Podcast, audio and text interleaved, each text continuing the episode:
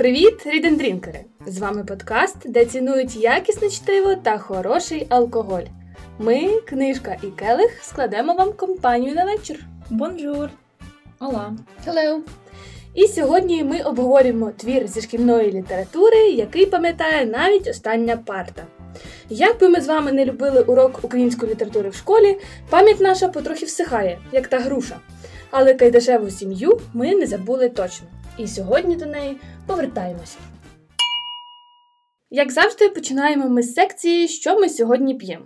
Е, насправді наш марафон Read No Drink триває, адже агресія країни-терориста проти нашої нації теж ще не закінчилась. Перебережемо всі дрінки доти, доки Збройні сили України остаточно надеруть москальську дупу. Тому сьогодні ми починаємо з розповіді про автора. Хто написав Кайташеву сім'ю? Я кажу, не чуй. Ти кажеш Левицький. Не чуй? Левицький. Іра, тобі слово. Дуже дякую за цей безподобний вступ. Дає мені багато енергії на розповідь про таку визначну постать, як Іван Нечуй Левицький. Е, До речі, буду користуватися частково вступом до е, Кайдашевої сім'ї, яку ми купили спільно з Оксанками. Е, Ви можете побачити цей вступ в нашому Reels в інстаграмі. Він е, приблизно на 30 сторінок і написаний так, ніби це він на якийсь літературний конкурс подається. Е, Але там є багато цікавих фактів. Отже, давайте розкажу трішки про Івана Нечуя Левицького. Е, Загалом хочеться почати з того, що це е, ну, вважається досить визначною постаттю в українській літературі, бо саме він заявляв про неї як про таку самобутню і особливу в межах інших європейських літератур. Йому саме завдячують в тому, що він допоміг українській літературі таке посісти провідне місце в європейській літературі того часу. Е, от. І ним захоплювалися потім і Панас Мирний, і Іван Франко, який от наш колишній, можна сказати. Е, та. Е, Іван Семенович Левицький, е, не чується один з його письменницьких псевдонімів, народився 13 листопада 1838 року в містечку Стеблеві. Тепер це селище міського типу Корсунь-Шевченківський на Черкащині. І народився він в сім'ї потомственного православного священика, е, який провадив е, церковну службу в цьому ж місті е, Стеблів. Варто сказати про стосунки Івана з його батьками. Е, Великий вплив на нього мала мати, яка була дуже хазяйновита. Е, Вони разом читали Біблію, співали пісень, і ну, в принципі стосунки в них були емоційно близькими. Натомість батько е, він був не дуже хазяйновитим і взагалі був трошки емоційно відстороненим від Івана. Е, Але в- батька була дуже велика бібліотека домашня. Е, Там він збирав багато творів про е, українське козацтво, українську історію, і вже на той час мав таку активну проукраїнську позицію, що було доволі такою рідкісною штукою. Я чула, що батько Нечуя Левицького був фанатом Шевченка, і там прикол в тому, що це містечко Стеблів, де він народився, воно буквально за кілька десятків кілометрів від Моринців, де народився Тарас Григорович Шевченко. А ще воно за кілька десятків кілометрів від е, Семигор, в яких власне відбуваються події Кайдашевої сім'ї. А мати, здається, сам Левицький її характеризував так, що вона не могла ні один е, е, біблійний псалом, чи як це називається, дослухати до кінця, не почавши плакати, тому що там розчулена туди-сюди. І мені здалося, що оця баба Параска в Кайдашевій сім'ї трохи списана з його матері. Теж так- Там була Палашка, чи поразка? Параска, я не знаю. Одна з них, коротше. Ота, що Палашка. в е, Києві ходила. Бо вона теж така богобоязлива, теж там плакала над тими всіма штуками. І я подумала, що можливо мати була прототипом. Угу, так, цікаво, цікаво.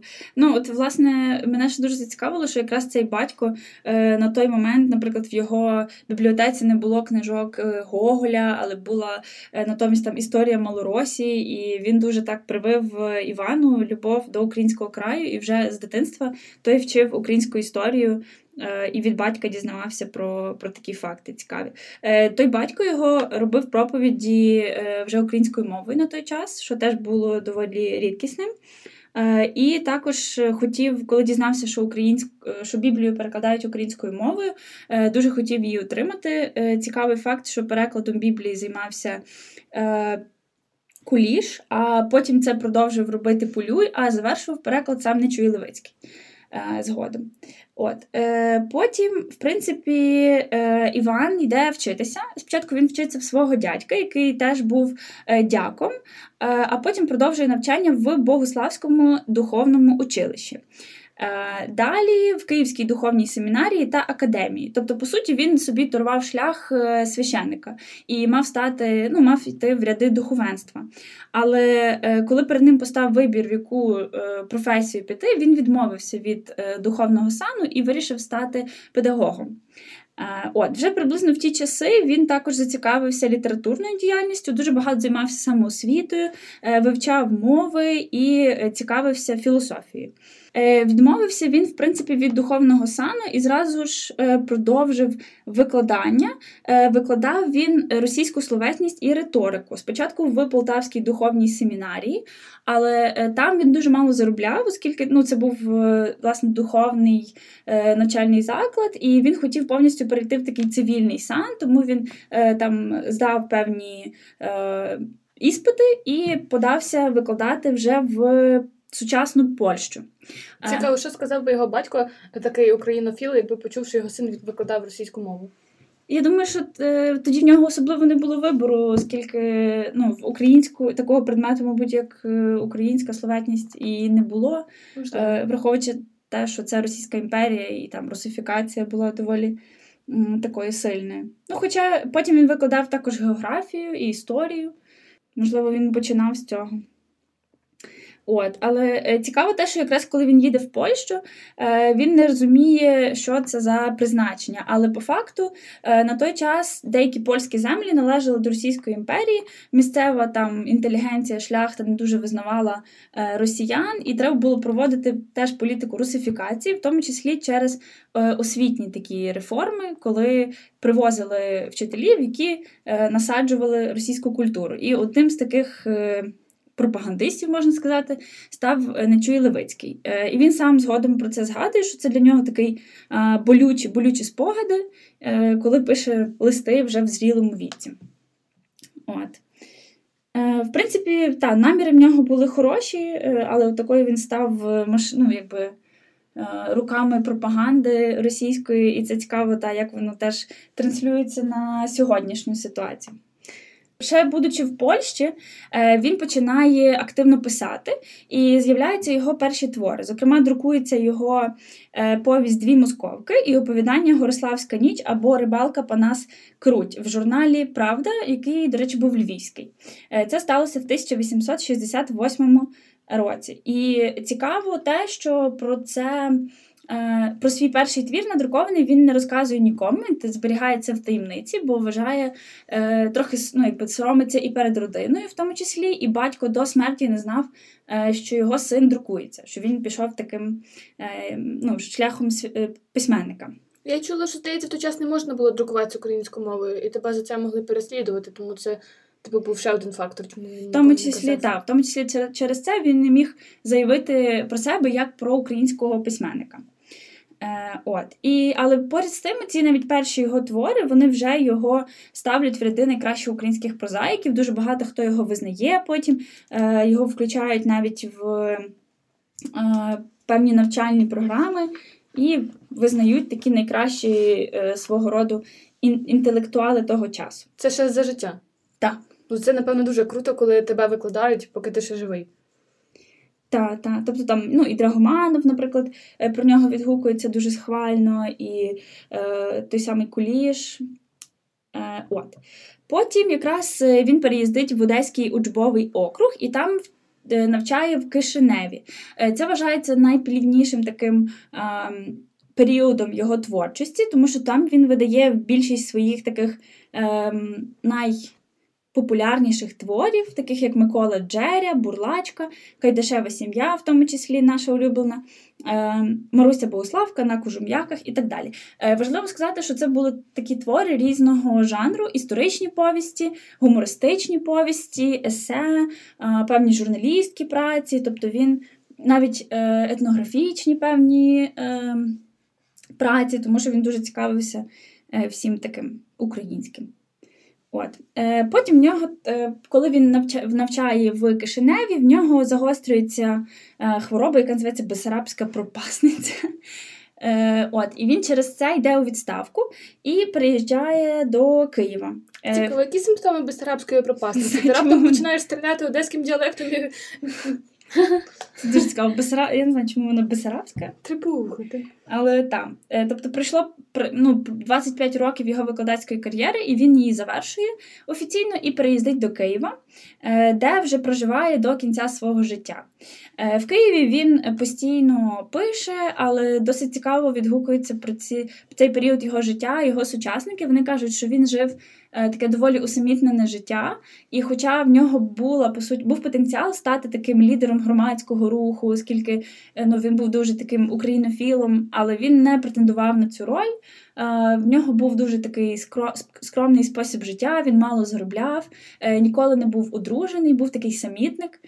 Е, Часом до нього там могли приходити якісь місцеві теж письменники там, чи літератори. Він з ними вів якісь такі бесіди, але в світському колі його ніколи не бачили. Маю цікавий факт. Не знаю, може, ти теж знаєш. Е, кажуть, що він ем, дуже багато гуляв кожен день, е, лягав спати в 10-й годині вечора і носив з собою завжди парасольку. Тобто був такий типу, зожнік, не вживав алкоголю, і якось е, йому зробили свято на честь його ювілею. І е, там тільки це все свято почалося знаєш, в розгарі, і він такий, а, я пішов спати, і він просто пішов. В 10 годині. В 10-й годині, так. Там навіть не дослухавши тости привітальні е, на його честь. Ну тому, тому власне про нього кажуть, що він був такий е, ну, доволі відчужений. Соціопат. Соціопат. я, я зараз дивлюся е, цей активно теорію великого вибуху.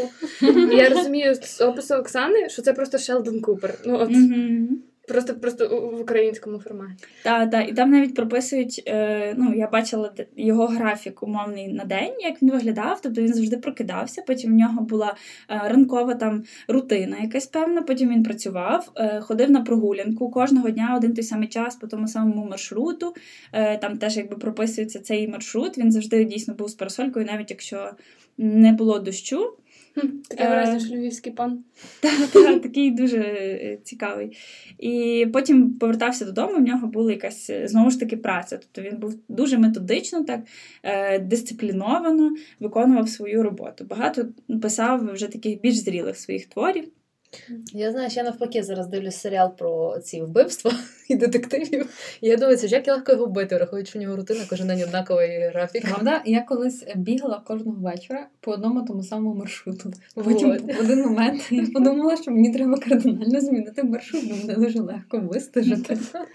А я ще бігала десь 10 вечора. Просто просто ціль для якогось манічела. Знаєш, ти сказала, що він легка жертва, а я навпаки подумала, що він може маньячело, тому що нього є якісь такі соціопатичні ухили, то ну, де межа між е, таким педантизмом і серійним вбивцем. Ну, тож він ніколи не був одружений. Мене так. Ось До речі, так, про це Що, цікавий і, і про любов жодної немає якоїсь там. Е, ні, ні, Ні листа, ніякого. Може він чоловіків любив? Нічого такого цікавого. Е, Є дуже цікава штука. ем, Валеріан Підмогильний, який написав місто е, в 1927 році. Потім намагався якось розгадати цю таємничість Нечуя Левицького за допомогою психоаналізу по, по Фройду. Е, І він сказав, що цей класик любив квіти, а отже, мав несвідомий сексуальний потяг до матері. Боже, А батько де зв'язок? Слухай, А не нумерологія і вже добре. Це був камінь Мігород. А батька він натомість боявся, тому й вигадав собі е, псевдонім не чуй, щоб отець Семен не чув про сина письменника.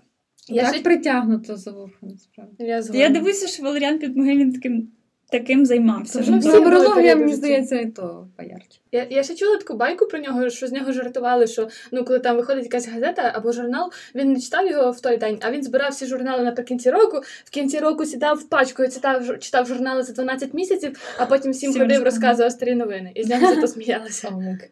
Ну це точно якась психопатія. Come on. Як подумаю, в грудні прочитати новини за весь рік, то ж йобнутись можна. Давайте називаємо цікавий. Ну, можливо, цікавий. просто він не в Україні Просто він не- 2022 року жив, де ти новини не пропустиш за день. Бляха. От, ну так, я думаю, такий був цікавий таємничий самітник. Так, як я вже сказала, по суті, життя в нього було ну, останні роки життя теж були самотніми, і е, помер він в доволі такому, ну, в бідності, можна сказати. Е, помер він 2 квітня 1918 року і поховали його на байковому е, кладовищі, тому самому відомому київському кладовищі. Я ще чула такий цікавий факт про нього. Е, Що він був таким досить борцем за, за мову, борцем за правильну мову. Він дуже чітко вихоплював русизми і полонізми і будь-які інші слова кальки, і їх уникав. Е, До речі, сам вираз странно уникав. Він вважав польським і натомість казав падковито одмикував. Е, Замість негативне він казав відкидне, а замість позитивне він казав покладне.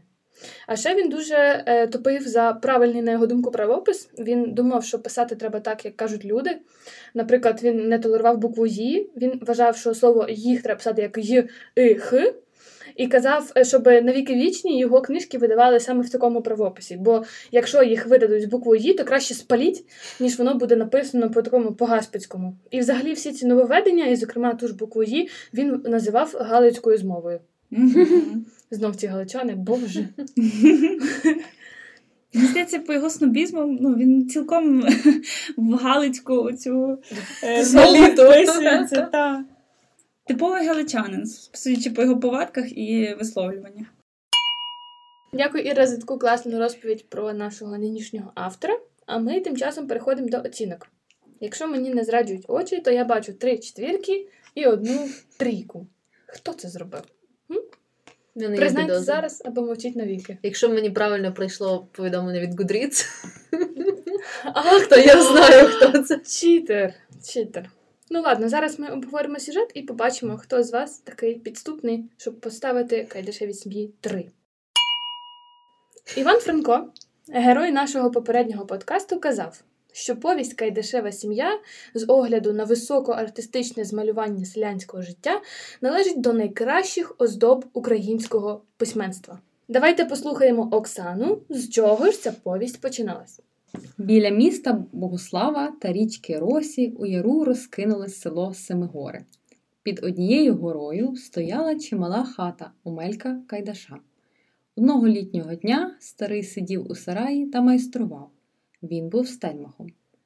Омелько робив панам і селянам вози, заробляв добрі гроші, але більшу їх частину лишав у шинку.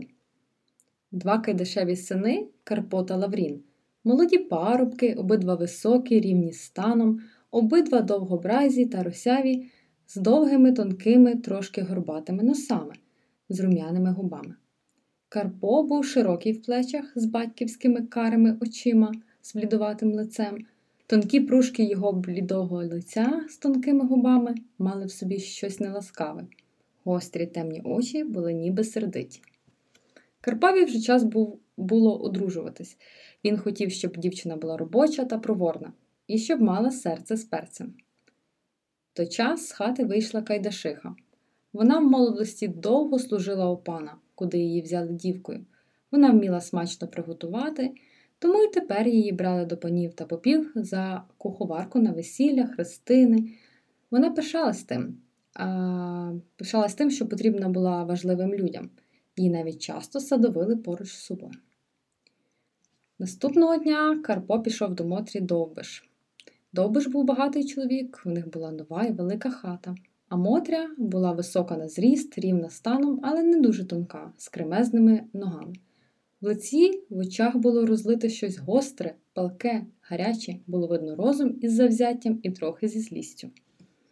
Через два тижні Карпо заслав до Мотрі старостів, і вони одержали згоду на заручене. Вже наступного дня після весілля свекруха розбудила Мотрю дуже рано і стала вчити, ніби та чогось не вміла, а сама лежала, ніби не здужуючи. Кайдашиха дурила Мотрю, вона хотіла добру робітницю і командувати нею. З того часу сварки в Кайдашевій сім'ї не вщухали. Свекруха з невісткою не говорили по три дні. Доходило й до бійки. Кайдаш побачив, що треба їм молодим жити окремо, і почав будувати хату через сіни. Карпо захотів відділитися ще й худобою та полем, щоб бути самостійним господарем. Окей, на цьому завершується перша частина, і я пропоную нам поговорити про героїв. Хто ваш улюблений персонаж, і чи взагалі у вас в цій тусовці є улюблений персонаж, або ж хто дратує вас найбільше? Ну, я можу сказати, що улюблених в мене точно нема, але в цій частині мені я була на стороні Мотрі. Угу. Тобто, поки вона ще не скурвилася в силу цих всіх обставин, в першій частині вона просто була е, як то, нова, новоспечена дружина, яка прийшла, і вона хотіла працювати. Вона не то, що вона там е, лежала цілими днями. Вона хотіла працювати, вона хотіла бути щаслива в шлюбі, вона хотіла вписатися в нову сім'ю. Вона це все хотіла робити. Але наскільки Кайдашеха їй не давала жити, що мені було реально і шкода у цій, у цій першій частині. Так, я дуже я згідна. Е, мені теж було шкода її, оскільки я бачила, що вона прийшла в цю сім'ю з такими чистими намірами. Тобто, по суті, і любов між ними була. І, в принципі, вона ну, вони познайомилися зі сватами. Тобто е, вона йшла готова працювати, там розділити роботу, наприклад, навпіл. І це окей, бо вони обоє здорові там е, жінки. Та? А ця просто почала так маніпулювати нею, і вона реально оскурвилася за кілька днів. Е, почала відгаркуватись, почала скандалити, е, потім ці біки, і зразу цей розлад в сім'ї. Та я згідна. А мене ще дуже бісив Карпо, тому що коли твоя мати. Ем... Як би то виразитись? Перехід на особистості. Ні, без переходу на особистості, просто, типу, оця безхребетність і ну, така, типу, безагентність, ніби в тебе нема рук, нема язика, щоб А відкрити це до всіх чоловічих персонажів відноситься абсолютно. Так, безперечно, просто в цьому в першій частині, принаймні, саме він був наріжним каменем, який мав би щось вирішити. Про Кайдаша, ладно, Кайдаша вже там е, він бачить ночарки, слава Богу, чи не бачить. Е, Але Карпо міг би відкрити рот, поставити матері на місце, поставити жінку на місце, якось трохи втрясти всю цю фігню. Він такий, типу, моя хата з краю, я нічого не знаю. Ну, він же ніби старався, але потім, по суті, е, ну, він захищав Мотрю, потім частково захищав маму, коли Мотря була до неї дуже е, така вже жорстока, і дійшло до бійки, де Карпо все-таки захистив дружину. Тобто, може, він не міг сформувати свою позицію на той момент. Мені Але- це вже було в кінці, тобто йому треба було на початку якийсь там Так. Ні, мені трошки. все одно здається, що Карпо зробив. Ну, не скажу, що да, вони були якісь безхребетні всі, але Карпо захищав Мотрю.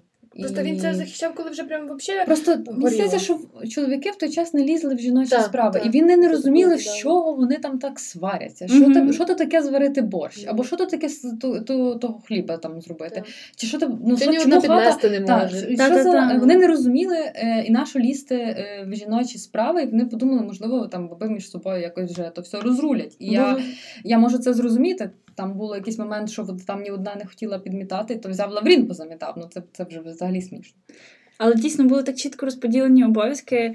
е, Ну, тобто вони не не лізли в господарство, Так, в жіноча їхні... чоловіча робота прям так. Дуже чітко, так. І тоді, і тоді Кар- Карпо якраз заходить до хати і каже, чому хата не підметена. Тобто він не звертається до когось конкретного, що типу, чому Мотря або чому мама не підмела. Він просто якби хоче бачити умовно чистоту.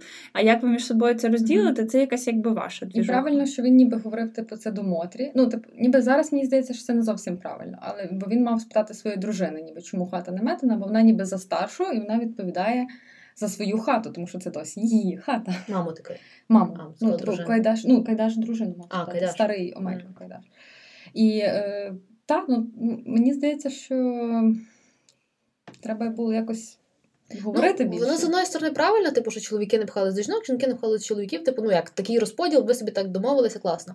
Але з другої сторони, треба розуміти, що в зараз поєдналися дві взагалі між собою чужі людини, які бачились там раз чи два за життя, і їм треба вживатися разом. І більше того, їм треба працювати разом, щоб виходив якийсь нормальний результат. Якби вони були дві свідомі, все було би класно. Напевно, так як і в більшості родин, напевно, там получалося. Але ніхто ж не знав, що собою явить Кайдашиха, коли в неї появиться можливість мати наймичку, грубо кажучи. Тобто вона до неї ставилась не як до доньки, там не до як до невістки, а як до наймички, де можна закинути ноги на печ, на піч і, це, і все, і командувати.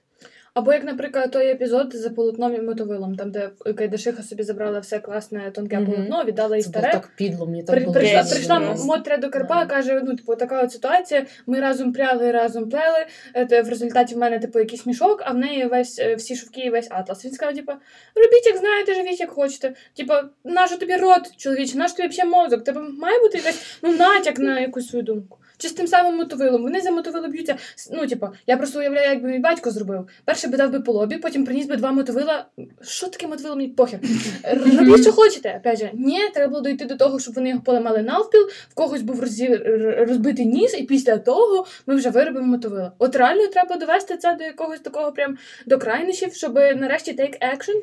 Але дивись, Мотря собі придумала, що з сьогоднішнього дня вона готує окремо, бере окремо, Це робить все окремо, і вона така, типу, все я роблю окремо. Так може повідом хоча б свого чоловіка про це, що він поговорив зі своїми батьками. Тобто та теж була, е, дай Боже, сучка. Ну, І з готуванням окремо це було дике хамство. Я Це- це Ні, це було не хамство. Треба повідомити, мамо, завтрашнього дня я готую Я окремо. не спорю. Ну, Manage expectations. Давайте уявіть ситуацію. Вона була доведена до межі. Вона наскільки вже ненавиділа ту свекруху і всю ту хату, що вона просто хотіла, щоб це все згоріло тут, блін, синім племенем, а я буду жити собі окремо, хай навіть не знаю, де на вокзалі, в підворотні. То хай але би йшла до своєї до своєї мами. вона хотіла, це не було тоді прийнято. Це не Ні, вона, от це це, Милашка. дуже дивно. Ні, я про А, неї, це якраз про. Мотрю, тому що мені так здається, що в Мотрі не було сестер братів, і батьки були одні. І Так. це було би логічно. А мама така: ну я терпила, і ти потерпиш. е, Давай е, це. Ну, вони казали, що там правило, що старший син йде до батьків. Старший від батьків молодий, а молодший лишається в батьків. Ага, ну тоді, тоді в мене питання, якого чорта вони лишились в тій хаті? Ну так. А от таке питання: як ви думаєте, кайдашева сім'я це матріархат чи патріархат? Ну, типу, ми Це- знаємо, це, що це безладогат. Я, хотіла бардак, реально якийсь.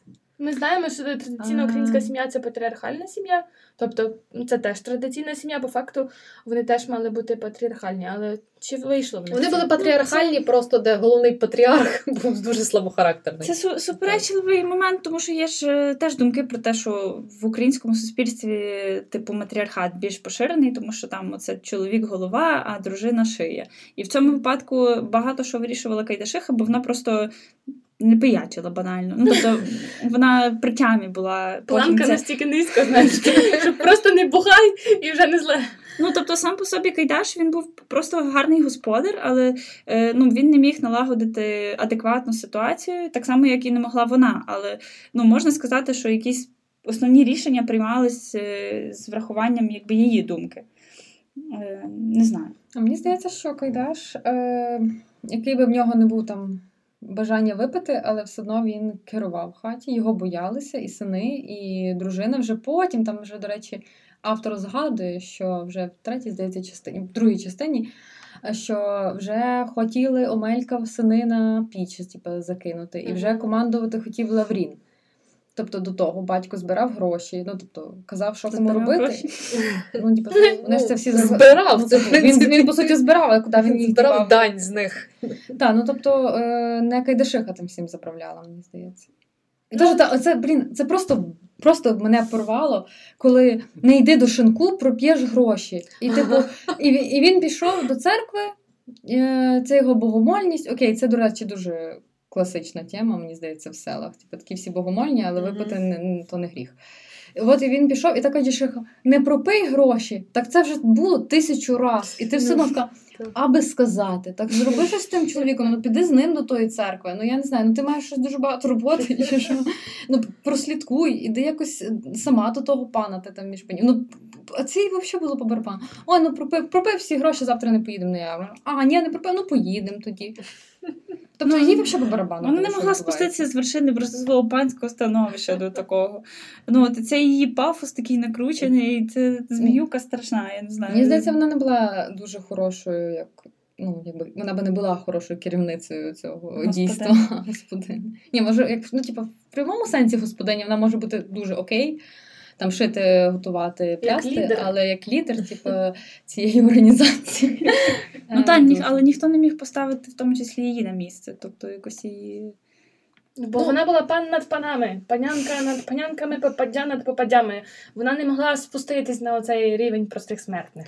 Я думаю, той самий Омелько і чоловік міг би спокійно її поставити, але вона ж не дура, скажімо так. Вона це все хитро робила. Е, Вона ж маніпулювала, вона не то, що там напряму казала, да, я лежу цілий день, мені пофіг, а вона нічого не робить. Типу, ні. Вона ж подавала, що мене там зловило щось, або я тут рук не покладаю, а вона корова спить, чи як там що там було. Ну, в общем, Кобила. Так. Вона це все прокручувала так, щоб в, в е, очах е, чоловіка і синів вона була прекрасна, хороша. А невістка, от така от вівця прийшла. М. Забігаючи наперед, я пам'ятаю цей серіал, ну всі пам'ятають серіал Спіймати Кайдаша, і там була така фраза, яку ще на самому початку в мовній першій частині Мотря каже Кайдашисі, коли е, Кайдашиха питає, ти свиням дала? А вона каже, свиням дала, корові дала, вівці дала, і тільки сину вашому не дала. І я була впевнена, що це з книжки. Я просто читала і чекала, де буде цей етап, не було. що? Та як це може бути з книжки? Обідно було. року? Ну, все одно там про кобилу ця фраза, про те, що щось там Стара типу, сука там головніше. Так, здавалося. Там, там, там типу, не можна сказати, що е, Нечуй Левицький писав дуже так патосно і дуже так піднесно. Він спускався на рівень народного фольклору тільки так. Ні, ну та, ну але це вже така якась трошки груба олігарщина. Там.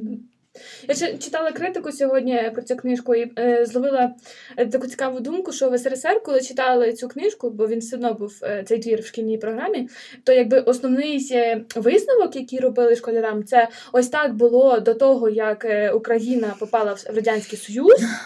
А прийшли комсомольці. а прийшли комсомольці, всі почали жити нормально. Якщо не хочете жити в такому срачу, в такій буханині, в такій, е, в такому хаосі, то значить треба бути е, цим е, совєтським чоловіком і ото не грати в ці всі незалежність, вся оця от шняга. Але насправді. Франко про цей твір писав, що його основна е, проблема це занепад е, саме патріархального стану, і що всі проблеми почалися з того, що зник е, той патріархальний авторитет, який мав бути в сім'ї. Серйозно? Е, та, а причиною того, чому так сталося, стала саме недосконалість людської натури, саме оця якась жадібність, егоїзм, індивідуалізм окремих людей, і через це все осипалось. Тобто Франко, як головну проблематику твору, бачить те, що похитується оця українська патріархальна традиція, яку, як вже проговорила Іра, е, можна поставити під сумнів. От, і на його думку, на думку нашого метра, нашого колишнього, це саме є основна проблема твору. Друга частина. Оксана? Перед зеленими святами Кайдаш відправив Лавріна до млина. Там хлопець побачив її. Дівчину, що була невелика, невелика на зріст, але рівна, як струна, гнучка, як тополя, гарна, як червона калина, довгобраза, повновида, з тонким носиком, щоки червоніли, як червонобокі яблучка, губи були повні та червоні, як калина. Дівчину звали Милашкою Балаш. Щовечора Лаврін бігав на побачення, і кайдаші змушені були погодитись на його одруження і поїхали на розглядини. Кайдашиха чекала побачити багату хату майбутньої невістки і була дуже розчарована, що хата виявилась богою. Вона глянула на маленьку і тоненьку постать Милашки і зрозуміла, що поміч з нею буде невелика. Через тиждень Лаврін повінчався з Милашкою і привіз її у батькову хату. Перші декілька днів Милашка жила як у раю, не помічаючи часто п'яного свекра та неласкавих поглядів свекрухи. Вона була ще зовсім молоденька і негожа до важкої роботи. Кайдашиха лаяла та глузувала з неї, не пускала навіть провідати свою родину. Мотря теж не жалувала Милашку, бо та жила разом з свекрухою. Перед Великоднем Милашка напросилася піти разом з бабою Палашкою та іншими односельцями на прощу до Києва. Церкви та монастирі справили на неї велике враження. Не схотіла вертатись додому до лихої свекрухи. Пішла наймичкою до проскурниці, доброї жінки. Все було б добре, якби не туга за Лавріном. Тим часом звістка, що Милашка десь загубилася, розійшлася по окрузі. Лаврін винуватив матір. Вони ж пішли у Київ шукати втікачку. Обходили всі церкви, розпитували людей. І е, Милашка побачила Лавріна, його бліде ліце, змарніле, сумне, та враз кинулась до нього із слізьми. Повернулися разом в село. Свекруха пообіцяла, що більше не буде чіплятись до невістки, і дотримала слова. Незабаром Милашка народила сина. Між жінками в Кайдашевій хаті настав лад, але не порозумілися батько з сином. Лаврінові самому хотілося господарювати. Він не хотів слухати лиливого батька. Старий образився, відійшов від господарства, заробляв гроші майструванням і все пропивав у шинку, поки не стали ввижатися чорти. Через деякий час нечиста сила завела старого Кайдаша на греблю, а вранці його знайшли утопленим. Окей. З чого почати? Давайте почнемо з такого питання: Мотря versus Милашка. Хто вам більше до душі? Мені Мотря. Мотря? Є так. Мені Мотря. Ну, блін, Малашка щось таке безхребетне, Ну, взагалі. взагалі. Ну, та дитину, йолки, та я в 15 блін, більше подавала давала прикурити всім. Ну, та я не знаю, вона якась така. Е, всім годити, поплакати, втікти в Київ, йоп твою Блін, це було мать, най- піти в Київ і найрозумніше лишити. рішення. Це Серйозно, вона вагітна Це була. саме- Вона вернулась оце- і за два Ні, ні, тижні оце, народила. це не чує Левицький явно, е, що Ні, таке це коротше, щось він пере, перемудрив. Тому що вона так скучала за Левріном, а в неї вже пузо, напевно, було там, не знаю, на Дев'ятий метр місяць. вперед. І е, там якийсь там е, чернець її вглядів в Києві.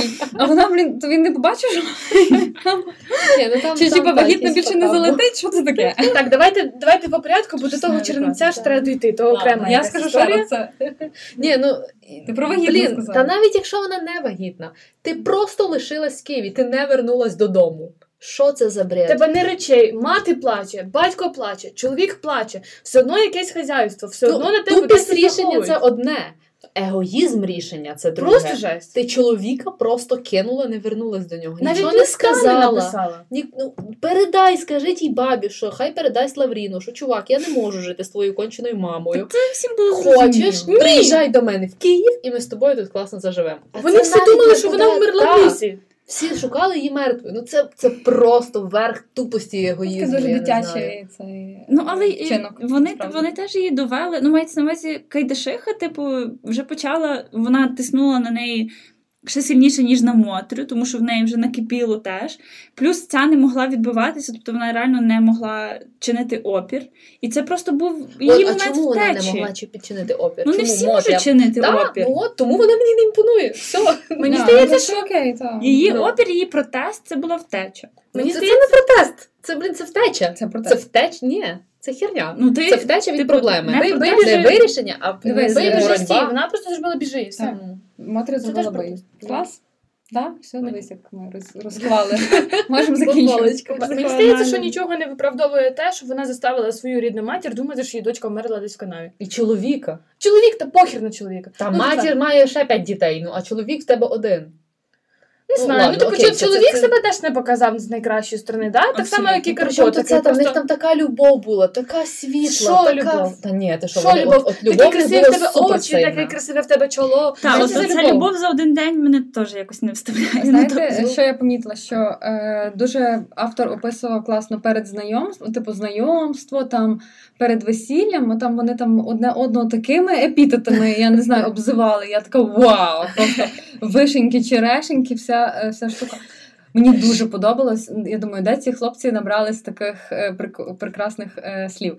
А потім, от, наприклад, весілля і все. І не було ну майже нічого Левицький не згадував про якісь там любощі, народили дітей. Ну, все, це реалії. це типу, ну чому реалії? Ну дивись, ти лягаєш спати біля чоловіка. Ну ти що не можеш йому поплакатися кожен вечір? Ну типу щось розказати, щось обговорити, Не щось можеш, бо ви всі живете в одній хаті і все за стіну чути. Я, до речі, взагалі не розумію, як вони там дітей робили, якщо чесно. Ну якось дітей Всіх робили підряд. Мені було взагалі дивно, що після історії з Карпом і з Мотрою, і після дуже такого наочного прикладу, який він пізнав First Hand, Лаврін взагалі захотів женитись і вести невістку в хату. От Він він не теж захотів женитися, він любився. Ну, Ну, Там він, все, ну, він, міг, він міг далі ходити за нею, він міг там далі шуримурити, тим сюди. А він просто такий, знаєш, зразу, зразу, типу, Ну, женячка, женячка, все. Розумієш, на той знав, момент, Він ж Е. знає, що Малашку чекає Мотрина доля. я ну, розумію, на той момент люди хотіли швидше женитися, щоб досягти кульмінації. Добре, він так, відносин. він так сильно любив Милашку, так сильно любив Милашку, що вирішив е, вообще без задньої думки приректи її на ту саму долю, що Мотря. Ну, вони по-перше, думали, що буде того, що чоловіки сприймали це трошки інакше. Тобто вони розуміли, що а, дві баби мають бзіки, щось жруться, непонятно, що їм хочеться. Ні, вони ж до кінця таки не зрозуміли, в чому проблема, чого вони жруться і так далі. Це взагалі було невідомо все до них. Плюс він хотів женитись, він любився, це єдине логічне рішення. Куди йти? До неї нема, куди йти, бо там біда, нема, нема жити. Відповідно, він, понятно, він протащив її до себе до хати і надіявся, що все буде класно, бо вона ж така класна, ми такі класні. Ну то слідкуй за нею перший тиждень, два тижні. Якщо ти знаєш, що є ризик, то будь Там то нема будь. такої зрілості ще. Він ж теж ще молодший Але було, бачите, як коли вони їхали на оглядини, він так описував, що це найкраща хата. І він, напевно, він, напевно, думав, що е, буде інша доля. І це, ну, ми люди такі. Ми насправді, Так. е, якщо в нас є якась така емоція, чи там закоханість, чи ще щось, ми вважаємо, що ну, типу, все буде по-інакшому, все буде набагато краще. Тому люди і женяться по три рази. От Стосовно тих самих оглядин, от посади матір і скажи: дивіться, мамо, я знаю, що ви хотіли багатих сватів. Ну, малашка не сильно багата, трохи похилилась хата, трохи багато малих дітей, але я вам обіцяю, ми все заробимо. Все всіх буде добре. Добре, добре. За мене в очікування, мати приїхала, вже Мати би не їхала навіть. Ну, Я ну, думаю, він боявся сказати, сказати, Взяв би батька за руку і поїхав без батька. ну та, звісно. То де? Та Просто, а ну це, це, ну. це набагато гірше, коли ти кажеш, там взагалі палац. Палац! Приїжджаєш, а там воно стоїть таке, що дмухнув, чихнув, воно впало. Ну, типу, ти ж розумієш, що в тебе очікування, але взагалі не зустрілись. е, не, не бачать того. Ну, типу, я, Я маю досвід їзди, поїздки до невістки. Мій брат думав, що це хороми. Як Моя мама зі Львова зразу побачила, що ви синочку, то щось трохи не то. Як так жити взагалі? Та ні, мені здається, що от ти говориш Таня з позиції якоїсь зрілої людини, яка здатна на комунікацію. Це зовсім не про цю книжку і не про цю сім'ю. Ну І тобто не про ті реалії, насправді, не про ті роки. та, тобто Лаврін був дуже теж такий вітряний, інфантильний. Він просто вирішив вискочити заміж, там забрати цю милашку, бо всі на неї претендують. Ну просто страшне. Треба брати вже. І ну це фляжку обманути. поставив хлопам з села. Що, на дурняк чи що? Та, Мені здається, між ними була сім'ю. любов е, і надалі. Тобто там Так, ще було, От я про е, це й що говорю, що вона навіть в Лаврін з Києві, нею. вона розказувала, я тужу за ним, я страшно, мені без нього зле. Боже, йому яка любов, якщо ти поїхала і лишила його просто, типу, з його Ну, проблеми, з його голові. Що Це- то за любов? Я теж це не шарю. Ладно, в Ні, питанні краще страждати, типу, тоді це краще. бери його за руку Роби щось. Типа роби, Та він не є приїде з ти не нею. Ну, як, ну, ти, ти собі прик- ти прикалуєшся, що, що вона каже, до Лаврін їдемо в Київ? Ну я не розумію. ні, ти вже в Києві. Передай йому вісточку, Так. що приїжджай і забери мене. Щоб хоча б він не думав, що ти вмерла. Так. Я не знаю, в неї там гормони якісь були, я не Ну, знаю. вона ж вагітна була на восьмому місяці. Ну так. Е, Так добре, в питанні Мотря versus Малашка ми з Оксанкою зійшли, що Мотря. А ви що скажете? Ну окей, типа милашка. Ну окей, типу. Ясно. Ні, то просто а може одна більше Я типу я, я її не засуджую. Типу, я Мені розумію. здається, вона була цілком норм. Типу, вона і далі була норм. Ну, типу, матря просто відбита була. Типу, реально. Ну чекай, ну на початку вона ж була нормальна. Ну, спочатку було нормально. Та ну, та. Там... Та нормально, та перші дні вона пахала як ну, серце з перцем, це нормально. Прийшла до праці. Вона стала, нікому нічого не цей не хамила, не, не, не гарчала, не, не, не помагала. Коротше, до кожного треба було знайти свій підхід. Ключ. Добре, давайте поговоримо про те, чи змінилось щось в сім'ї після смерті Кайдаша. Але для того нам треба, щоб Оксана спочатку розказала, про що йшлося в третій частині. Після похорону батька Карпо і Лаврін почали ділитися батьківськими спадками та городом. Мотрі здалося, що Лавріну дісталось більше. Знову щинилась сварка. Волось присудила Лаврінові та матері батьківське добро, бо Карпо вже забрав свою частку ще за життя батька. Від того часу не було миру між Кайдашенками е, і їх жінками. За будь-яку дрібницю спалахувала сварка. Якось увечері Кайдашиха почула, як на горищі кричать їхні кури. То Мотря шукала свою курку і збирала яйця. Карпо кинувся рятувати жінку. Через якийсь час син Мотрі ненароком розбив кухоль. Через це жінки знову щинили колотнець, колотнечу і перебили одна в одної майже всі горщики.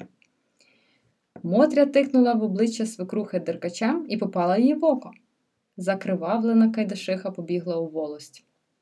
Громада присудила Карпові одірвати свою хату і поставити її окремо на городі, а ґрунт розділити порівну.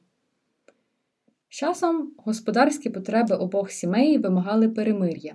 Брати почали разом працювати в полі, найматися з возами і заробляти гроші.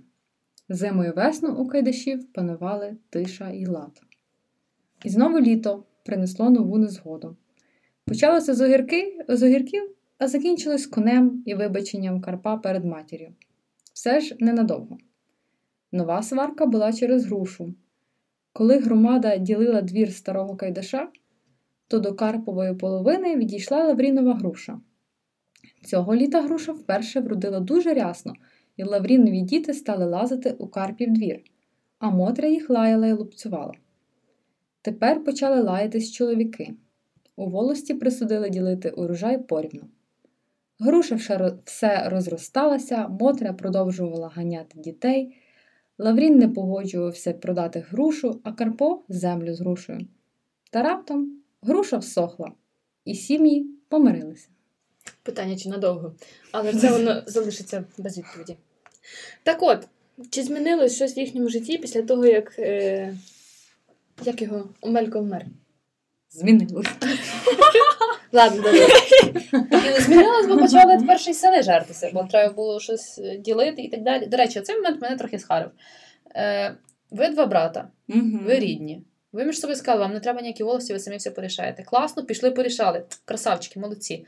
Не полізла жінка пхатися. Значить, ти нормальний кажеш тако, ти не лізеш, тому що це є мій брат, і я з ним буду вирішувати питання, і ти взагалі закрила рот і не пхаєшся до того. І це було б нормально. Ні, впхалась одна, полізла шика й дешиха, все, срач, далі дурдом. Або візьміть прям при ній переміряйте. От ви поміряли. Так вона міряла при них. Ну, вона поясом. Вона пояснила, візьміть той дрючок та поміряйте Та так, як Ну, але ти чоловіче, ти сам Розумієш, бачиш, що вона завжди- робить. Вона хоче, щоб То було скажи, все що по ти її. хитрожопа, давай не, не міряй своїм поясом, а міряй напатиком, яким ми міряли. Вона би все одно поміряла так цей. Ну, Блін, мене взагалі здивувало, повертаючись до питання, наприклад, Мотрі і Милашки. Чому вони не стали спільницями проти, наприклад, Кайдашихи? Тобто, коли прийшла Милашка в хату до Кайдашів, е, вона зразу була ворожна, що ну, Мотря ніби як на Кайдашиху, Кайдашиха вроді як з Милашкою. Коротше, між ними почалися теж якісь е, конфлікти. Хоча вони могли би якось подружитись навпаки. В них було би спільне горе в особі Кайдашихи. Треба було би мати характер милашці. Ні, Я так так би сказала, що- комунікація. Комунікація, яка Що ви хочете комунікація? від них? Ну, типу, в них була одна радість в житті. Типу, посваритися, погнати біса. Типу, просто, ну, типу, треба було якусь І ще в драму. Так, якусь драму треба було в житті, щось нічого не, не цей. Літом всі працювали, тому і дружили. Або там навпаки. Зимою по, по хатах сиділи, тому і дружили. А цей а Милашка, до речі, в цій частині останній її взагалі там не чути, не, не видно. Вона е, нормально свекрухою жила в своїй хаті, дітей мала, чоловіка любила, розцвіла як рожа, і все в неї було прекрасно. Це в той, з тої Мотрі не ймалося, щось їй реально було. Ні, ну її, її попаяло страшно в тій третій частині, я не спорю. Вона просто начіпалась вже до любого. Блін, посадила огірки. На що ти посадила там, посадила там Мгм. огірки? Блін, де хотіла, там посадила. Ні, мене, найбільше вбило, коли вона сказала, що діти налазь, бо їм хребти попереламує. Отут мене просто так, як, як, як по морді. А Милашка така, та-та, бий, моїх дітей дрючком, звісно, би. бий. Ну чому? Вона просто- він Милашка, от якщо- заступатися. От іменно, а Милашка нічого не сказала. Просто, типу, дітки, тікайте, не, не підходьте туди. Ну, типу, Вона блін, пожаліла ну, це- чоловіку, вона не буде лізти. Ну, і це б було ще більший конфлікт, якби Малашка почала щось там відповідати. Плюс я Малашка зрозуміла, що вона не в тій ваговій категорії, розумієш? От. Це Мені здалося, що дивно. Милашка це знаєш як маленька собачка, яка голосно гавкає, тільки поки закрита, е, закрита хвіртка. Хвіртка Вона відкривається, то собачка така. Вона навіть не гавкає. Ні, ну щось там, поки Нічого Кайда вона шиха тусила, вона щось там кричала в Що неї вона кричала? Ніхіра вона не кричала. Щось там погано міряєш, погано міряєш. Ну, Ну, я, я, я Милашка. Ну, я Я стою, я ненавиджу ці. Тому мені реально до кінця книги я вже мене вже нудило від того. Тому що я не драма квін. Я, Я відходжу і зразу скажу: розбирайтеся, бляха, самі, забирайте ті городи, ту грушу, нахер взагалі відлазите на ту грушу. Типу, діти, сидіть вдома, коники з гімна ліпіть, я не знаю. Ну, типу, я ну, то кайдачехи треба було. От я теж. Ти як сказала, типу, що їм потрібна драма, їм потрібно сваритися. Я така, блін, ну мені не мені не потрібна драма. Типу, робіть, як знаєте, якщо вам хочеться сваритися за ту грушку, то сваріться. Я буду жити своє життя там своєму на своєму господарстві і так далі. І я би теж, напевно, не йшла на конфлікт, типу, і не всім то просто. діти. Ну, дітя, діти так. Ну я в принципі не знаю, як я себе поведу, коли в мене будуть діти, але я те, що мені важливо, звичайно, я буду захищати. Просто не всі е, реально люблять конфлікти, і не Ні, всі так мають я- яйця, щоб ці конфлікти, типу, якби вона слухати. пішла до Милашки і почала на неї орати, е, до, до Мотрі, Милашка пішла би, і почала на неї орати, що ти б'єш моїх дітей, це би нічого не, Не треба орати, йди домовлятись. Ну, Сказати, якби Ти що, поясни мені, Вона вона неадекватна, як з нею ні, нормально. Хтось би взяв патика, якась бабеха, взяла патика і на твого сина замахалась. Я вже не кажу про вдару. Замахалась. Ти б не вицарапала їй очі? Дивись, ну ти ж маєш попередній бекграунд. Ну тобто ти, Ти би не- розумієш, що, вона не неадекватна, вона Ти би не сильніша за тебе. очі? Ти би не видряпала їй очі, Ні, я би не видріпала людині очі. Я не шарю. Як це ні? Я би вирішила це якимось іншим. Її, ну, там, її посадили в холодну. Типу там був якийсь закон. Ну, Я типу, зараз вона не перебила, по-перше, е, хребта дитини. А, тобто треба продатися, поки переб'є хребта.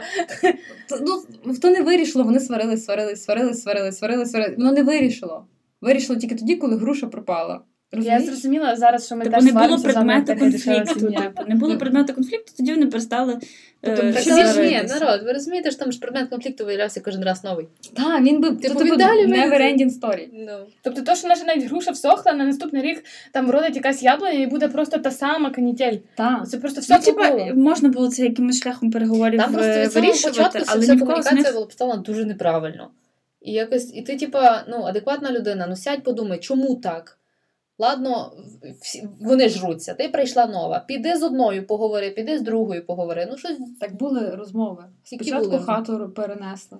Потім То це потім- не розмови. Як Потім плід ще більше це не розмови, поставили. це ескалації вже того Ну, але ви- були якісь вирішення, тобто були якісь розмови, вони ходили до священника, вони ходили до волосся. Тобто Та ні, якісь якраз- попиточки були. Треба було здати Кайдашиху в будинок престарілих і було б нормально. Ні, не було б. розмови була комунікації Мотря, там то якраз не і не було Типу, те, що вони йшли до волості, це вони намагались третю сторону залучити в вирішення того конфлікту. А то, що мені вже соромно було піти в них- ту раз, якщо чесно. Мені вже було би тупо соромно показатись на людях. Ніхто з них не мав типу відповідних скілів і адекватного якогось тверезого критичного мислення, що просто предметом переговорів це можна вирішити. І Милашка в тому числі не треба думати, що вона могла це зробити, бо вона була незріла, молода, і ну, типу, моя хата з краю, краще я буду жити в своєму господарстві і в своїй хаті. А ви зауважили, що попри те, що це ну по факту комедія, в цій комедії немає жодної сцени, де герої смія... сміються. Всі дуже серйозні, всі дуже вирішують е, свою е, родинну сімейну війну, і ніде ні разу не прозвучало ха-ха, ги, хі-хі чи будь-що. Ну, це комедійно не для них, а для нас. Ну так, Напевно, наблюдати з боку на це. мене просто то Переносити здивувало. десь може на якісь реалії. Цікавий факт. Цікавий фактик. Інсайт. А ще один цікавий факт, що насправді це все змальовано з реальних людей, з реального села Семигори, яке знаходиться біля цього Стеблова. Е, Кайдашів в реалі звали е, сім'я Мазурів. От і в джерелі писало, що вся весь світ знав про те, які вони сварливі, хоча я ну не знайшла тому підтверджень. І в цих Мазурів реально були багаті свати на прізвище Довбуш. От і мені цікаво, чому Нечуй Левицький змінив Мазурів на Кайдашів, а Довбуш він такий вже ніхто не догадається. От таке. Окремий пункт, який мене дуже затригерив в третій частині, то жорстоке відношення до тварин. Свиня, який хребет перебили, півень, якому голову скрутили. Маєте щось на ту тему сказати? Не засуджуємо. Дякую. Я вважаю, що питання розкрите, рухаємося далі. Основне, що я лежала вчора і думала після тої книжки, чого нас автор намагався навчити? Що він хотів сказати? Ой, мені це так подобається, це ще на картинці бачила. Головна суть твору: діти мають жити окремо. Все, просто золоте правило. Які би благі були діти, які би благі не були батьки, яка би не знаю, була здоровезна та хата. Живіть окремо. Просто. Ви дві чужі людини. Вам перше треба притертися один до другого, а не притиратися разом до, до інших людей. ну, коротше, це, це ні, це пекло. Не робіть так. От я собі вчора прийшла до висновку, що от якщо, наприклад, хто написав тигролови? Багряний. Багряний змальовує типового українця як такого працелюбного, волелюбного, такого прям, ну от типовий українець, в нього просто як ангел в плоті. То Нечуй Левицький він е, е, ну, полюбав він любив українців, тому що він був частиною цієї нації, але він ніби попереджував українців, що якщо ви будете давати оцим таким е, ну, відверто прикрим рисам вашого менталітету брати над вами гору, то буде у вас горе. Наприклад, будете бухати, кінчите в канаві. Будете сваритися з рідними, вас ніколи не буде миру спокою. Це як викриття попередження для його любих українчиків про те, що маєте гору над своїм менталітетом, а не щоб він брав гору над вами. Я насправді не думаю, що це тільки до українців е, можна ну, співставити. Тобто є такі, там просто висміюються е, такі людські гріхи, е, цинічно якісь показуються людські риси, і вони не тільки українцям притаманні. Там, наприклад, ця пиха, яка була в Кайдашихи, ну не скажеш, що це. Суто українська риса характеру, е, там чи пиятика. Ну, типу, це це притаманно багато яким націям. Тобто це більше просто про людські, мені здається, е, вади. Але українцям воно близьке, бо це показано через український побут, через якісь українські е, традиції, звичаї, які теж так е, вплетені. Е, Давайте тоді перейдемо до фінальної оцінки і до вражень від книги. Хто хотів би поділитися перший? Я. Бо я поставила три. Гудриц не намагав Я мене. поставила три е, в школі. Ну, коли я там створила цей Goodreads, я додала, що я читала цю книгу, і поставила три. І справа в тому, що ти побачила стару оцінку, бо я не Ти так само з минулою було книжкою. Так, і так само було з минулою книжкою, тому що я їх перечитую, і я її якби не можу видалити. Я її ще раз зараз знову читаю, але оцінка там досі та попередня, тому що нової я ще не поставила.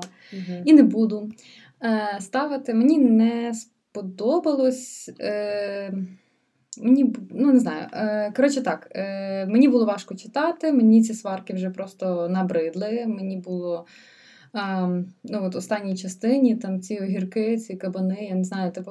Тобто мені вже все змішалось, і коні люди. Мені було просто не цікаво. І я типу не розумію, що, що було повчального в цій книзі. Типу, що ти хотів нам сказати? Не садити огірки близько, блін, до цього. Ну, типу, далі.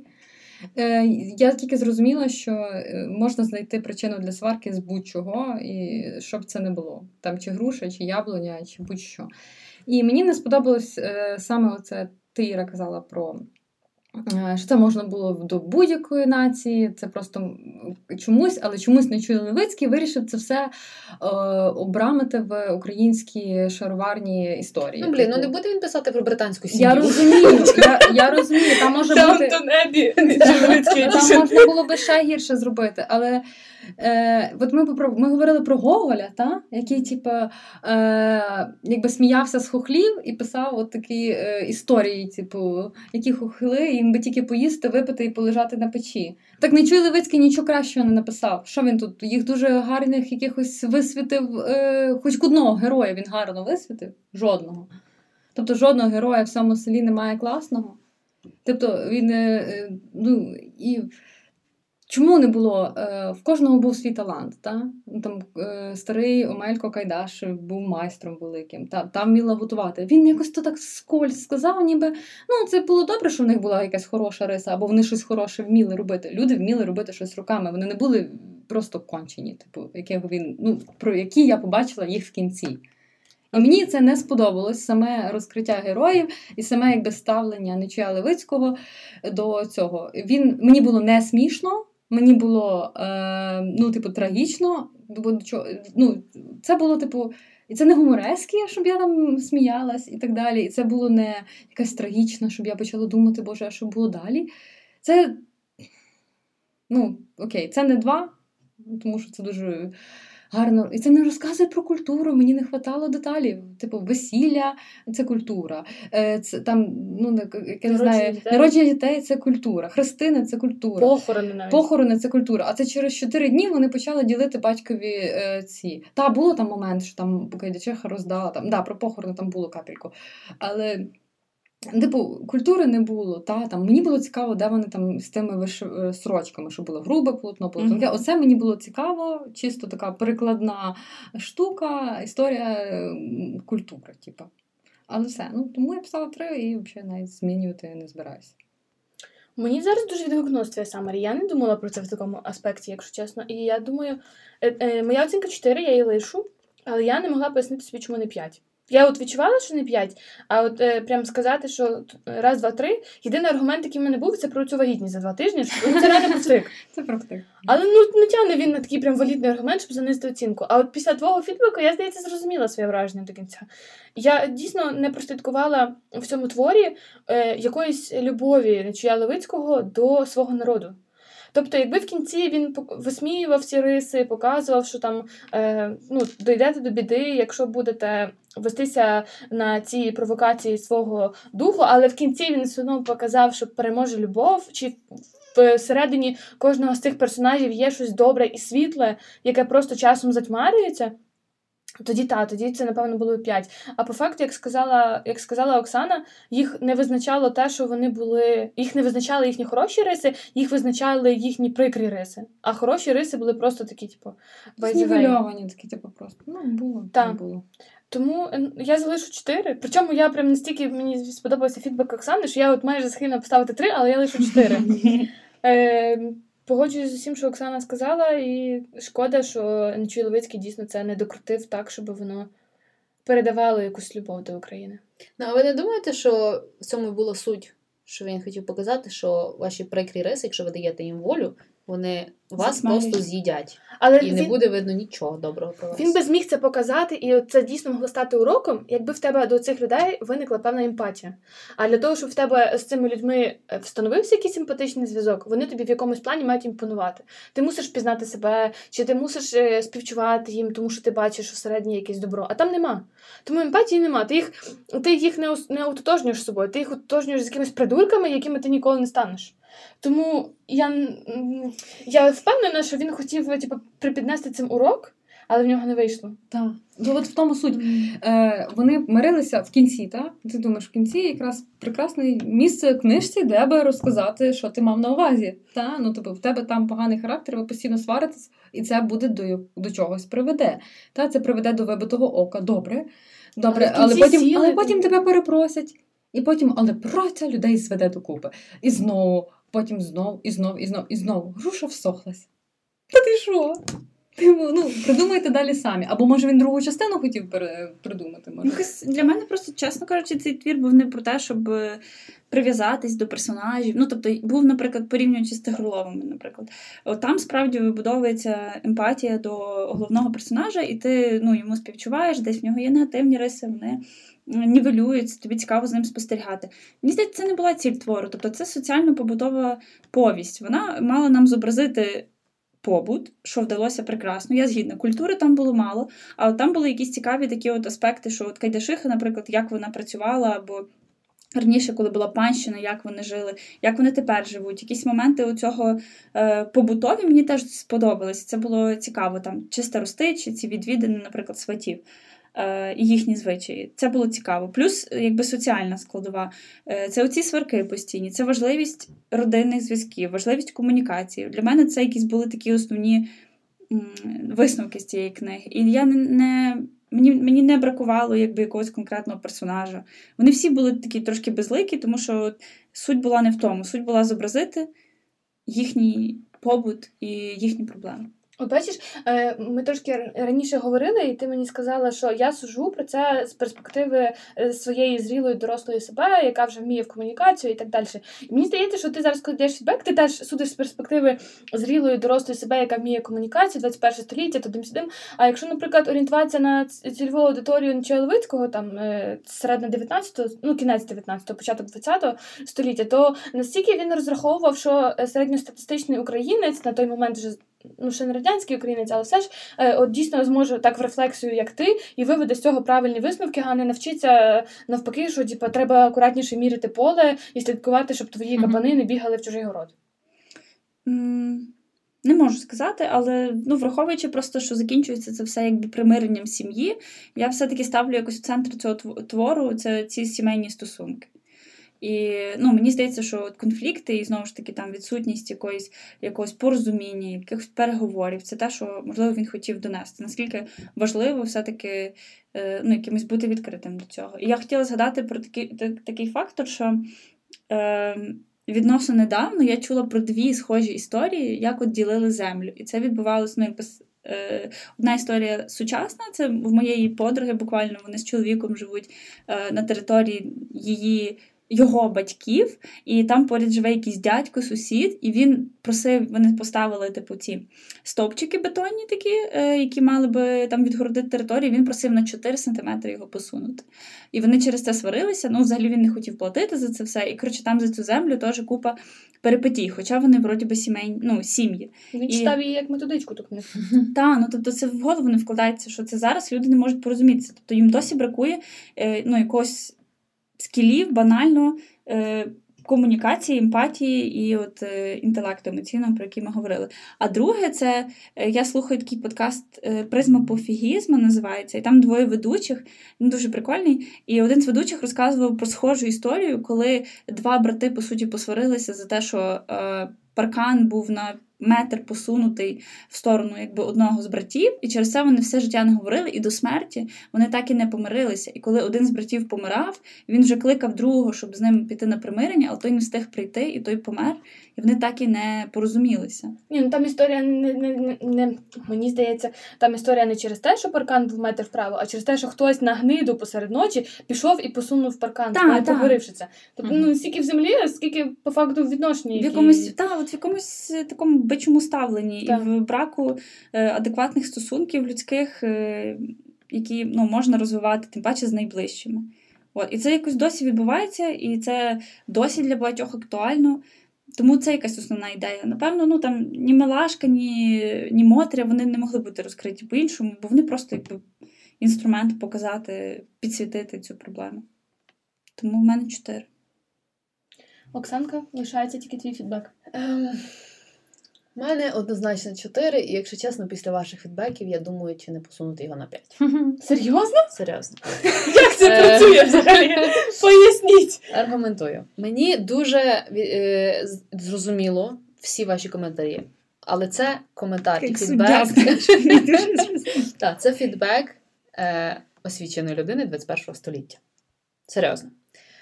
Тому що мені відомі отакі от відносини в родині. І я розумію, що це. І це не придумання, і це не осквернення українців чи ще щось. Це факт. Такі відносини були. І, на, на жаль, Є. вони ще є дотепер в деяких сім'ях, які не еволюціонували. А нащо їх увіковічнювати ці відносини? Це не увіковічення, це було ну, він, написав комедію по реальності. Тобто люди пишуть то, що бачать, як працює це все. Так. Ти просто переносиш це на твір, і люди це читають. Мені було, е, ото, що ти казала, що не імпонуєш е, героям, навіть те, що не імпонуєш, тобі треба їх зрозуміти, щоб, щоб сподобався твір. Я зрозуміла кожного з них. Я розумію бекграунд кожного з них і причини їхньої поведінки, чому не так. Я її не одобрюю, звичайно, вона абсолютно неправильна, але я її розумію, чим вона спричинена. Тому мені було цей твір читати весело. Я розумію, що це була комедія, побудована на реальних подіях. Тобто, що та люди дійсно так себе поводять в родині, колись поводили.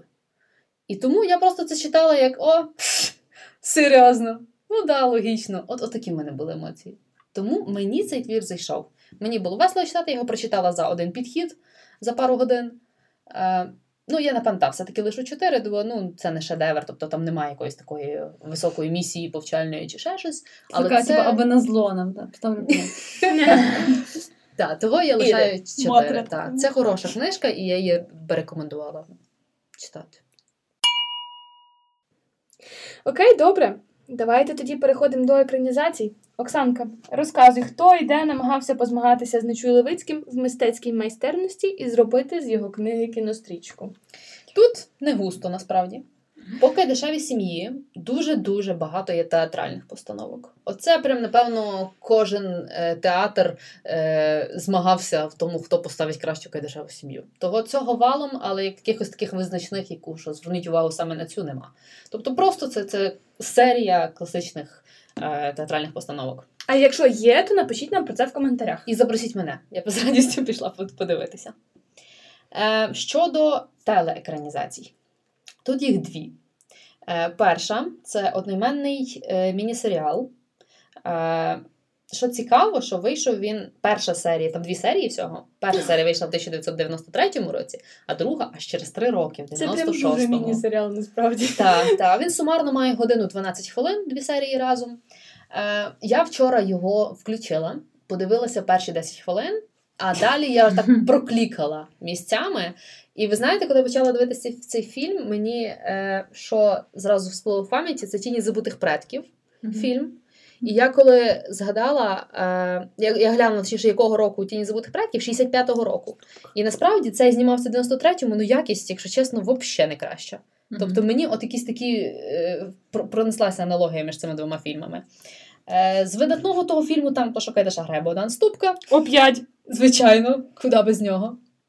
Ем, і він такий е, дуже схожий до книги, тобто там реально навіть фрази чисто копія з книги. Їхні вислови, тобто як вони Мгм, говорять.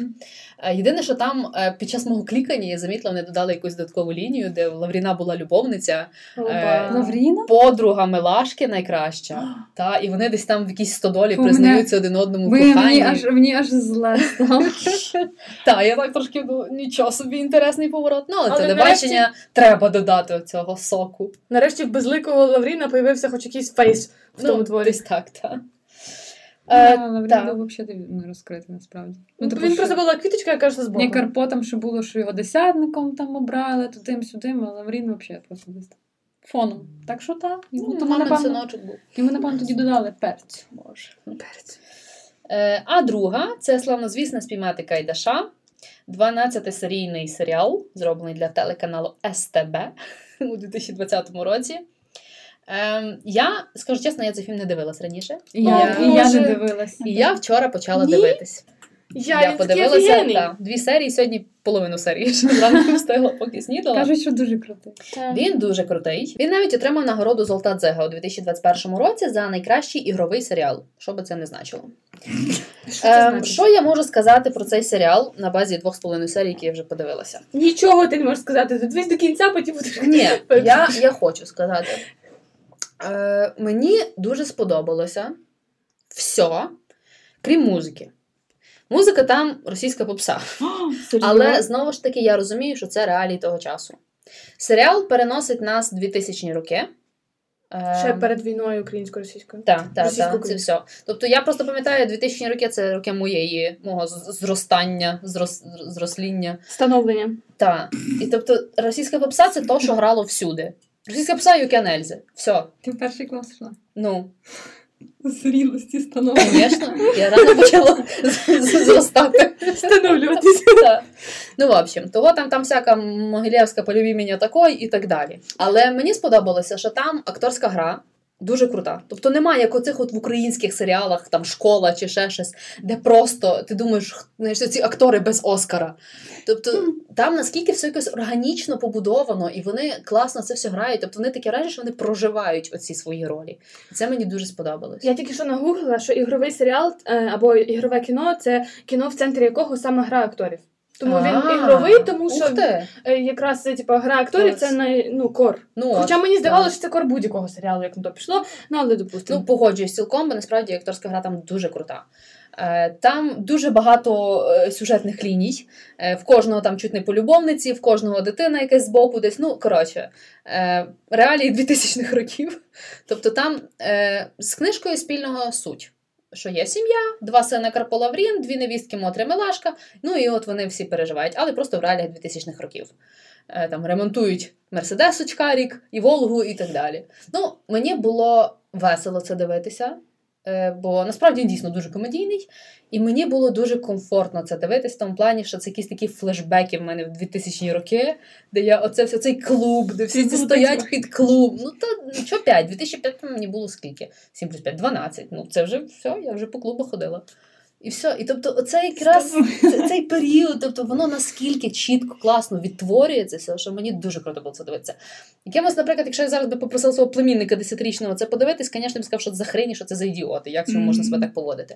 Але я розумію, що це реалії, воно так і було. Тому мені було весело. Якщо слухати рецензії на цей серіал, до прикладу, від е, Тайлера Андерсона або від загону кіноманів, то вони всі одностайно погоджуються, боже, вони в чомусь погоджуються, в тому, що е, крутість цього серіалу, а він однозначно крутий, це заслуга сценаристки Наталки Ворожбит. Тобто, що от вона це та, хто зробила серіал. Хоча е, заперечити того, що актори крутезні, теж не можна. Я згодна Мгм. з тобою, що вони настільки всі органічно вписуються, що ну, інакших пошукати доста важко. Тому Мгм. серіал дуже крутий. Я його подивилася буквально за пару днів, хоча він е, ну, по хронометражу відносно довгий. Ну, 12 серій години. Е, ну, то, тобто це Так, нормально так дивитися. І я щойно побачила, що на Мегого є режисерська версія, і я Так. думаю, що я завершу з Big Bang Theory і подивлюсь його ще раз, тому що він е, нереально крутий. Хто не бачив, дуже раджу. Це, це офігенні емоції і дуже круто. І класно. Я спочатку думала, що ця київська пригода, бо там теж спойлер альорт, Милашка їде до Києва. Я думала, що це виброки сучасних сценаристів, бо я не пригадувала такого з книжки. І коли я зараз е, прочитала це в книжці, то в мене аж таке полегшення сталося, тому що це бздура не їхня, а бздура все-таки Нечуя Левицького. От і там досить прикольно е, вся ця штука перетікає в російсько-українську війну. Е, Ну тобто я не буду казати, що буде в кінці, але хронометраж серіалу кінчається саме початком війни в 2014 році. І от вона е, сценарій прям дуже майстерно на це виводить. Як в цьому в цьому серіалі якраз е, герої розвиваються, в них є якась арка е, персонажа, на відміну від книжки, тому він, він однозначно дуже класний. Угу. Я ще читала там, е, задавали питання цій Інтел Сважбит, яка робила сценарій на рахунок якраз е, російської музики, яка всюди в серіалі, і російського суржику. Ну, це такий українсько-російський суржик, де е, ну, там 70% українських слів, але Мгм. проскакують оці от постійно російські. Ну так як говорять на Київщині. Так, і факту. от їй задали питання: типу, чому ви це от робили? Ну, от такі така зараз ситуація, війна всій Україні і так далі. Вона сказала, що це було свідомо вибір, і вона про нього не жалкує, оскільки це були дійсно реалії 2000-х років. Мгм. Ну, тобто так. всюди грала російська музика, всі говорили таким суржиком. І вона хотіла якраз подати, е, щоб, то, щоб оця мова вона якось е, показала, що це стосується будь-якої області. Тобто не чисто український говір там, чи галицький говір, е, чи там наоборот полтавський якісь всякі їхні ці задвіги. Але ні, вона якраз хотіла це все поєднати, щоб то кожен міг це перенести на себе. Мені здається, що якби вони говорили такою суто українською літературною мовою, типу, мама, куди ви поставили мої миски? Доню, подивися, вони стоять вгорі на полиці, воно взагалі не Так, воно от оце якраз гра, створює враження е, фейковості. фейковості. Так. От ну і мені здається, я е, давно дивилася цей серіал, тому це вже може бути якби додумано з мого боку. Але мені здається, що от, попри те, що перша серія це просто ну, типу там 90% якоїсь російської херні, до кінця воно ем, таким градієнтом повільно фейдс аут. Тобто він стає, люди стають все українськішими і українськішими, музика стає українськішою, мова стає українською. Тобто там теж показаний е, як арка розвитку нації, в принципі, де ми такий, типу, менший брат Росії, і такий там, типа, р- руська музика, руська культура до того, коли ми усвідомлюємо, що ми все-таки є окремою нацією. Воно дуже сатл, воно ну, типа, не кидається як лейтмотив серіалу, але воно дуже круте. Добренько. Мгм. Е, рухаємось тоді далі. Поговоримо про те, що ми читаємо в жовтні. А в жовтні ми з вами читаємо перший український урбаністичний роман. Героєм наших обговорень стане Валеріан Підмогильний та його твір Місто. Головний герой твору Степан Радченко приїздить до Києва разом з друзями на навчання. Хлопець марить завоюванням столиці, як і інші юнаки та дівчата, які тисячами потягнулися з села до міста у 20-х роках ХХ століття. Степан підлаштовується до життя в столиці, терпить сусідських корів, яких думав вже й не побачить, знайомиться з жінками та вчиться бути письменником. Чи йому вдасться, ми вже поговоримо про це в наступному епізоді. А поки дуже дякуємо вам за те, що ви нас слухали, за те, що разом з нами емотували. Е, залишайте коментарі під нашими дописами, ставте лайки. До речі, в шапці профілю є посилання на Patreon, але ми не наполягаємо. Не забувайте донатити на ЗСУ. Слава Україні! Слава ЗСУ!